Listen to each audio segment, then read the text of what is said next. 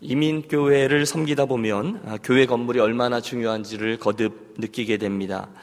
물론 저와 여러분이 사용하는 우리 유년교회 이 교회당 건물은 성경적인 개념의 성전과 정확히 일치하지는 않습니다. 이것은 우리들이 모일 때 사용하는 건물이고 대신에 우리들의 모임이 이제 교회인 것이죠. 어쨌든 오늘은 이 건물 이야기를 하려고 하는 것인데요. 건물이 있는 교회와 건물이 없는 교회는 참 차이가 많이 있습니다. 우리 원로 목사님도 계시고 또 우리 개척 멤버들도 계시리라 믿습니다만, 여러분 이민교회를 다녀본 분들은 다른 장소를 빌려서 교회를 시작하는 경험들을 해보셨으리라 생각합니다. 어떠세요? 외국에서 교회를 빌려서 사용하다 보면 음식 냄새 때문에 또는 우리 아이들이 좀 험하게 뛰어논다고 쫓겨나 보기도 하셨을 것입니다. 그럴 때면 정말 피눈물이 나죠. 그러다가 오래전에 우리가 최선을 다한 헌신을 통해서 교회 건물을 마련했고 또 지금까지 여러 번 수리도 해왔고 기회가 있을 때마다 우리 교육센터를 다시 지어보기도 했고 저만 해도 이 교회 공동체 섬기게 되면서부터 여러 가지 수리도 하고 또 이 앞에 있는 두 집 그 건물도 마련하고, 여러분 이런 과정들을 겪어오면서 예배당 건물을 마련하는 게 얼마나 귀한 일이라는 것을 뼈저리게 경험할 수 있었습니다. 우리들은 원하면 언제든지 모여서 하나님께 예배하고 또 이렇게 저렇게 사용할 수 있는 건물이 있다는 것이 얼마나 감사할 일인지 모릅니다. 아마 그날 이스라엘 백성들의 마음이 그러하였지 않았을까 생각합니다. 사실 이스라엘은 오래전 광야 시대부터 시작해서 1000년 동안 천막 그리고 그 성막에서 하나님을 섬겨왔습니다. 여러분 이해가 되시죠? 성막, 천막으로 지어진 겁니다. 물론 그때는 이스라엘 백성들이 가는 곳마다 하나님이 같이 가신다라는 의미로 성막을 사용했죠. 하지만 이제 이스라엘이 가나안 땅에 정착했고 안정적인 왕정 시대도 시작했기 때문에 제대로 된 성전이 있어도 되었을 때가 되었습니다. 그래서였나요? 하나님께서 다윗의 청을 받아서 때가 되었다 하고, 비록 그 다윗 자신은 아니지만 그의 아들이었던 솔로몬을 통해서 성전 짓는 것을 허락하십니다. 지난주에 말씀처럼 솔로몬은 두로왕 히담에게서 많은 백향목들과 자재들을 얻어다가 아름다운 성전을 정성껏 건축합니다. 그리고 그 건축이 완성된 후에 가장 중요한 일, 성막에 있었던 하나님의 궤를 새로 지어진 이 성전으로 옮기는 일을 진행하고 있습니다. 그게 이제 오늘 8장에 나오는 이야기입니다. 8장에 우리가 뒷부분을 읽었는데 1절부터 보면 하나님의 그 궤를 어떻게 성전 안으로 옮기는지가 기록되어져 있습니다. 솔로몬은 이스라엘의 모든 장로들과 두목들을 다, 그리고 족장들을 예루살렘으로 소집합니다. 총동원했습니다. 이스라엘의 대표자들은 다 오라는 거예요. 그리고 그들이 지켜보는 가운데 하나님의 궤를 성전으로 옮기는 것입니다. 여러분 성전이 왜 성전인가 하면 하나님의 임재를 상징하는 여호와의 궤가 자리하고 있었기 때문이죠. 사실 그 법궤, 언약궤는 작은 나무 상자에 불과했습니다. 하지만 그 상자가 특별한 이유는 별 볼 일 없는 나무 상자가 금으로 입혀지고 그 안에 하나님의 말씀인 돌비가 담겨 있었기 때문이죠. 그 궤의 뚜껑이 시온자라고 해서 이제 그 스랍, 천사 둘이 이렇게 날개를 가지고 마주대하고 있는 그런 모습이 있습니다. 대제사장이 1년에 한 번 그 시온자에다가 짐승의 피를 뿌리고 하나님이 그 희생을 보면서 이스라엘의 죄를 용서하셨습니다. 그뿐이 아니라 하나님은 그 그룹의 날개 아래 임재하시면서 이스라엘을 위해서 말씀하셨죠. 결국 그 여호와의 궤는 이스라엘의 하나님이 이스라엘과 함께 하시는 임재의 상징이었습니다. 따라서 그 궤가 성전의 지성소 안으로 이사 들어가는 것이 이번 성전 봉헌식의 핵심이에요. 그래서 옮겨요. 그런데 솔로몬은 그 아버지 다윗이 오래전에 했던 실수를 반복하지 않습니다. 오래전에 다윗이 한번 하나님의 궤를 옮기려고 할 때에 율법에 적혀있던 대로 제사장들이 그 나무의 그 끝에 있는 고리에다가 나무 채를 끼워서 들어 옮기는 그런 게 이제 율법이 명하고 있는 방법인데, 좀 신식이죠. 멋들어진 수레에다가 실어서 옮기려고 했던 것을 기억하시는지요? 그런데 갑자기 그 수레를 끌던 짐승이 날뛰어서 여호와의 궤가 떨어지려고 할 때 그것을 이렇게 딱 붙들었던 우사라는 사람이 죽게 되죠. 여러분, 이게 여러분들에게 궁금증이 있는 장면일 것입니다. 나중에 기회가 있으면 우사의 죽음에 대해서도 살펴보죠. 여하간 우리가 그 사건에서 보는 것은 좀 더 멋있어 보이는 방법, 좀 더 발전되어 보이는 방법이 다 좋기는 하지만, 하나님은 언제나 당신께서 말씀하신 대로 그 율법에 명하신 대로 행하는 것을 더 좋아하신다라는 것을 우리가 알 수 있어요. 내 생각, 내 경험, 내 판단이 훨씬 더 좋아 보이죠. 하지만 우리가 어떤 일을 하든 하나님께서 뭐라고 하셨는지, 또 그 말씀이 가르쳐주는 그런 영성이 무엇인지, 원리가 무엇인지가 더욱 중요합니다. 사도 바울도 열심은 있었지만 잘못된 행함을 가졌던 유대인들에 대해서 저희가 하나님께 열심은 있었으나 지식을 쫓은 것이 아니었다라고 말씀하셨습니다. 여러분, 그 장면을 한번 상상해 보십시오. 제사장들과 레위들이 여호와의 궤를 메고 성전으로 올라가는데, 솔로몬 왕을 위시해서 전국에서 모이신 이스라엘의 대표자들이 그 궤 앞에서 양과 소로 제사를 드립니다. 잠시 후에 여호와의 궤가 성전 문을 통해서 안으로 들어가고 성소를 지나고 드디어 지성소에 안착됩니다. 그리고 나서 10절부터의 말씀인데요, 제사장들이 성소에서 이제 그것을 안착하고 밖으로 나갈 때 갑자기 하나님 영광의 구름이 온 성전 가운데 가득하게 되었습니다. 이 구름은 세키나라고 부르는 하나님 영광의 구름이었습니다.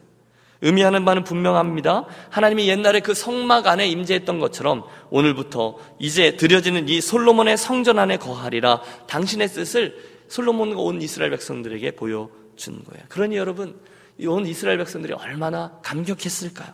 그리고 바로 그때부터 시작해서 솔로몬의 저 유명한 성전을 위한 기도가 시작되고 있는데, 오늘 설교의 제목이 성전을 위한 기도입니다. 이 8장이 꽤 긴데요, 오늘은 이 솔로몬의 기도 중에 크게 네 가지를 생각해 보면서 그 기도들이 오늘 저와 여러분들과 또 우리 이 성전과 무슨 관련이 있는지 함께 고민하면서 은혜를 나누겠습니다. 네 가지입니다. 첫째, 함께 따라해 주십시오. 죄사함을 위한 기도. 예, 솔로몬이 하나님 앞에 나아가서 성전을 봉헌하면서 가장 먼저 드린 기도는 죄사함을 위한 기도입니다.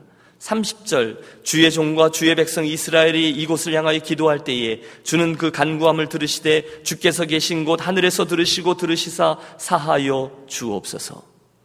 여러분, 아무리 뭐라 해도 저와 여러분 인생에 있어서 가장 큰 축복은 죄사함의 축복인 줄로 믿으시기 바랍니다.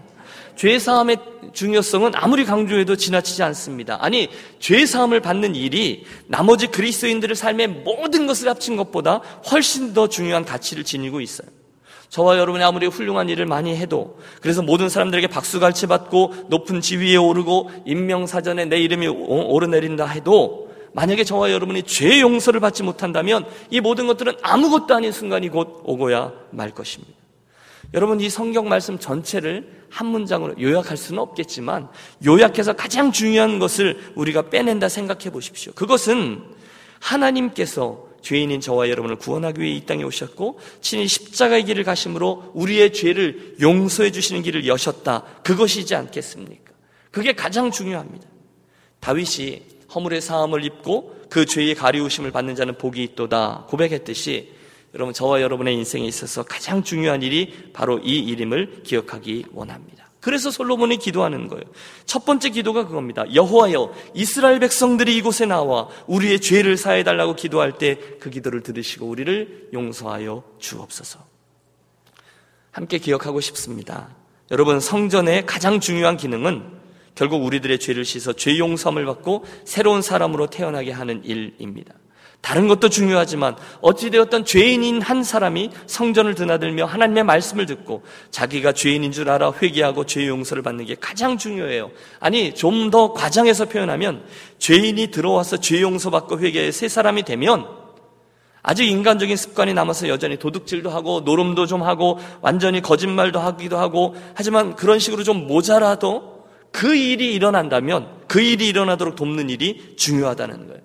성전에 드나드는 사람들이 좀 불완전해도 괜찮다는 거예요. 만약에 죄의 용서의 은혜를 받았다면 말입니다. 여러분, 오해하지 마십시오. 죄 지어도 좀 됩니다. 그럼 면죄부를 말씀드리는 게 아닙니다. 그만큼 죄의 용서의 은혜는 그 나머지 것보다 훨씬 더 중요하다라는 말씀을 강조하여 드리는 것입니다. 그가 예수를 믿어 회개하고 죄 사함을 받느냐 못 받느냐, 그게 가장 중요하다는 말씀이에요. 이해되시죠? 이 말씀은요, 저와 여러분이 우리 교회 공동체에 나오는 분들 가운데 내 마음에 좀 불편하게 느껴지는 분들, 혹시 내가 보기에는 참 신비하게 예수를 믿으시는 분들, 좀 더 직접적으로 표현하면 여전히 죄인이고 여전히 모자란 부분이 있고 그런 분들이 있어도, 저도 마찬가지지만 아이 저러면 뭐하려고 교회를 오냐? 이러면서 정죄하는 것이 아니라 어떻게 해서든지 그들이 말씀에 부딪혀서 회개하고 죄 씻음을 받도록 도와야 될 의무가 우리 공동체에게 있다라는 점을 말씀드리는 겁니다. 바로 거기에 이 솔로몬의 첫 번째 기도가 우리가 성전에 나와서 죄사함을 간구할 때 우리에게 용서의 은혜를 주옵소서가 된 정확한 이유입니다. 첫 번째 기도는 죄 용서에 대한 기도입니다. 두 번째, 솔로몬의 성전을 향한 기도는 기도의 응답을 구하는 기도입니다. 이것도 따라해 주십시오. 기도의 응답을 구하는 기도.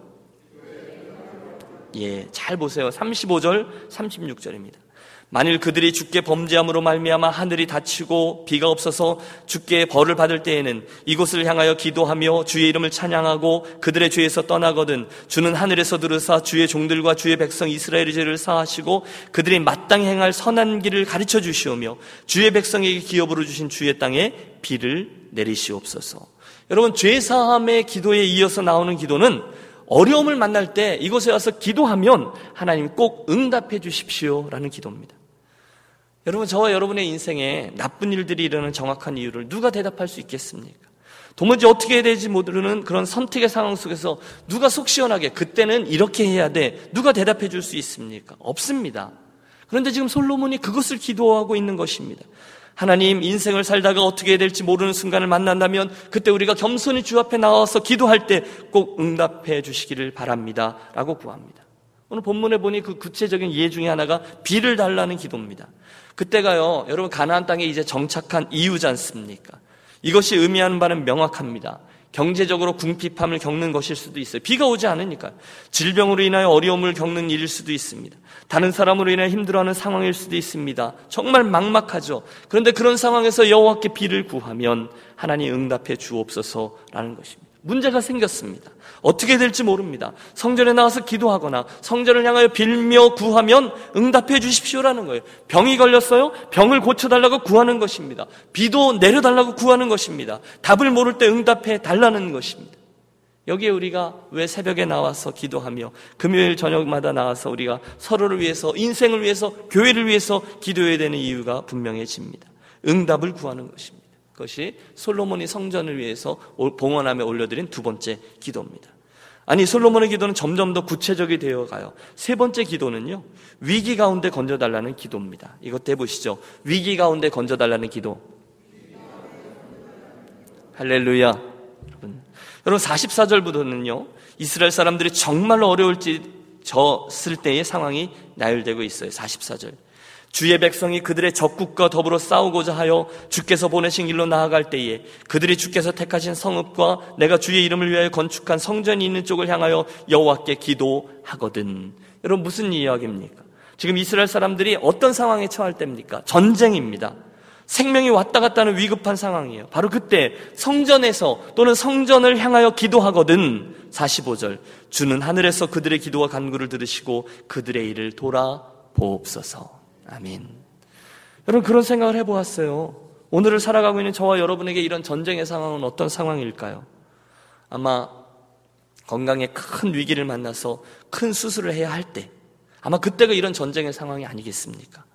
저는 지금까지 목회하면서 큰 수술을 전에, 그래서 병원을 향하기 전에 교회에 들러서 기도하고 목사님 기도해 주십시오 그러고 가는 분들을 본 적이 있습니다. 위기의 상황입니다. 어떤 분은 사업상 큰 딜, 정말 인생의 가장 큰 딜이다 생각되어지는 것을 하게 되었을 때에 교회에 와서 기도하고 가는 것도 보았습니다.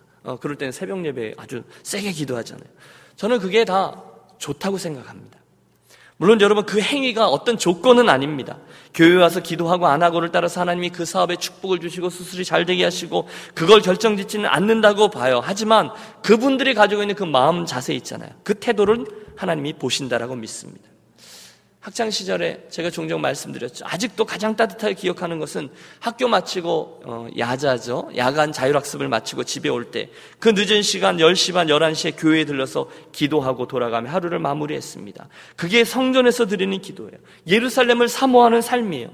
저는 그때 저와 같이 기도했던 저희 동기들이나 친구들, 선후배들 대부분이 지금까지도 신앙생활을 잘하며 하나님의 축복 가운데 인생을 걸어가는 것을 봅니다. 하나님의 성전을 귀하게 여겼었다는 거예요. 여러분 혹시 오늘 인생에 있어서 막다른 골목에 있으신 분 계십니까? 오늘 저와 여러분의 처지가 우물 속에 던져진 것처럼 막막하십니까? 오늘 솔로몬의 기도처럼 전쟁에 나가는 것처럼 혹시 두려움 가운데 계신 분이 있으십니까? 그때 성전에서 또는 성전을 향하여 사랑하는 여러분 기도하시기를 권합니다. 기억하십시오. 우리들의 사방은 막힐 수 있지만 기도할 수 있는 하늘의 방향은 언제든지 뚫려 있습니다.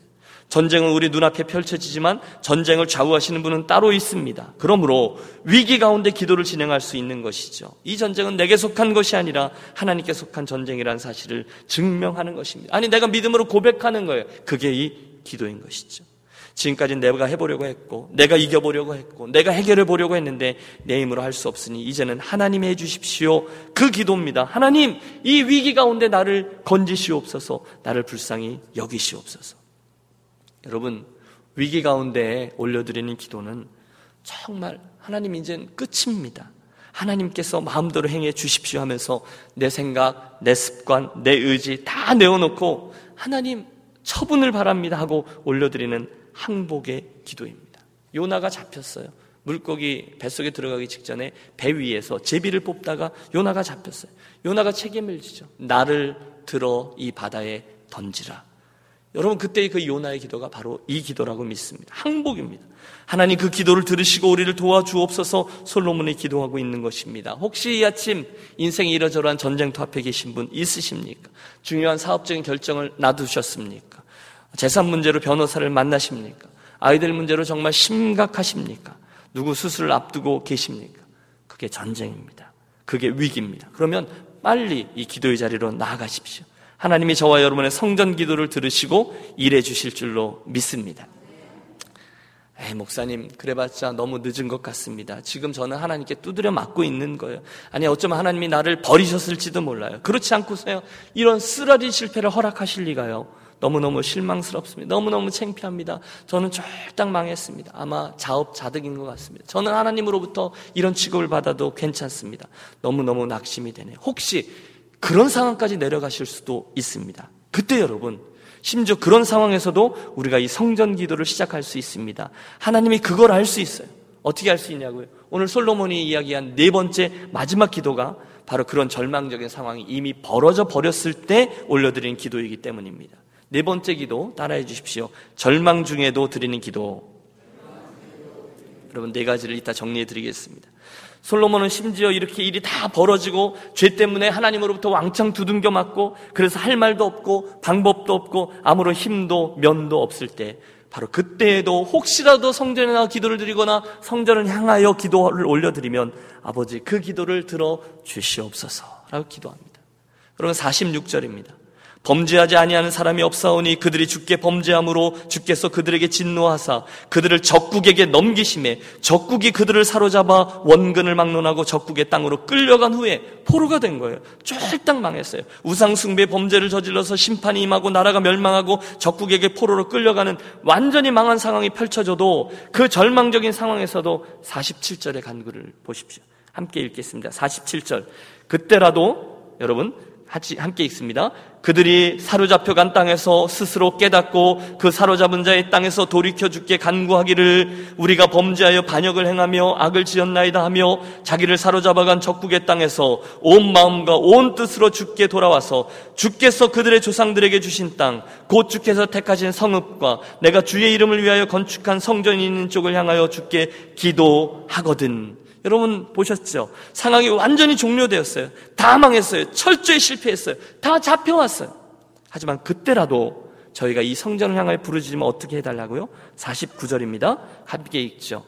주는 계신 곳 하늘에서 그들의 기도와 간구를 들으시고 그들의 일을 돌아보시며 주께 범죄한 백성을 용서하시며 주께 범한 그 모든 선물을 사하시고 그들을 사로잡아간 자 앞에서 그들로 불쌍히 여김을 얻게 하사 그 사람들로 그들을 불쌍히 여기게 하옵소서. 여러분 상황이 이해되세요?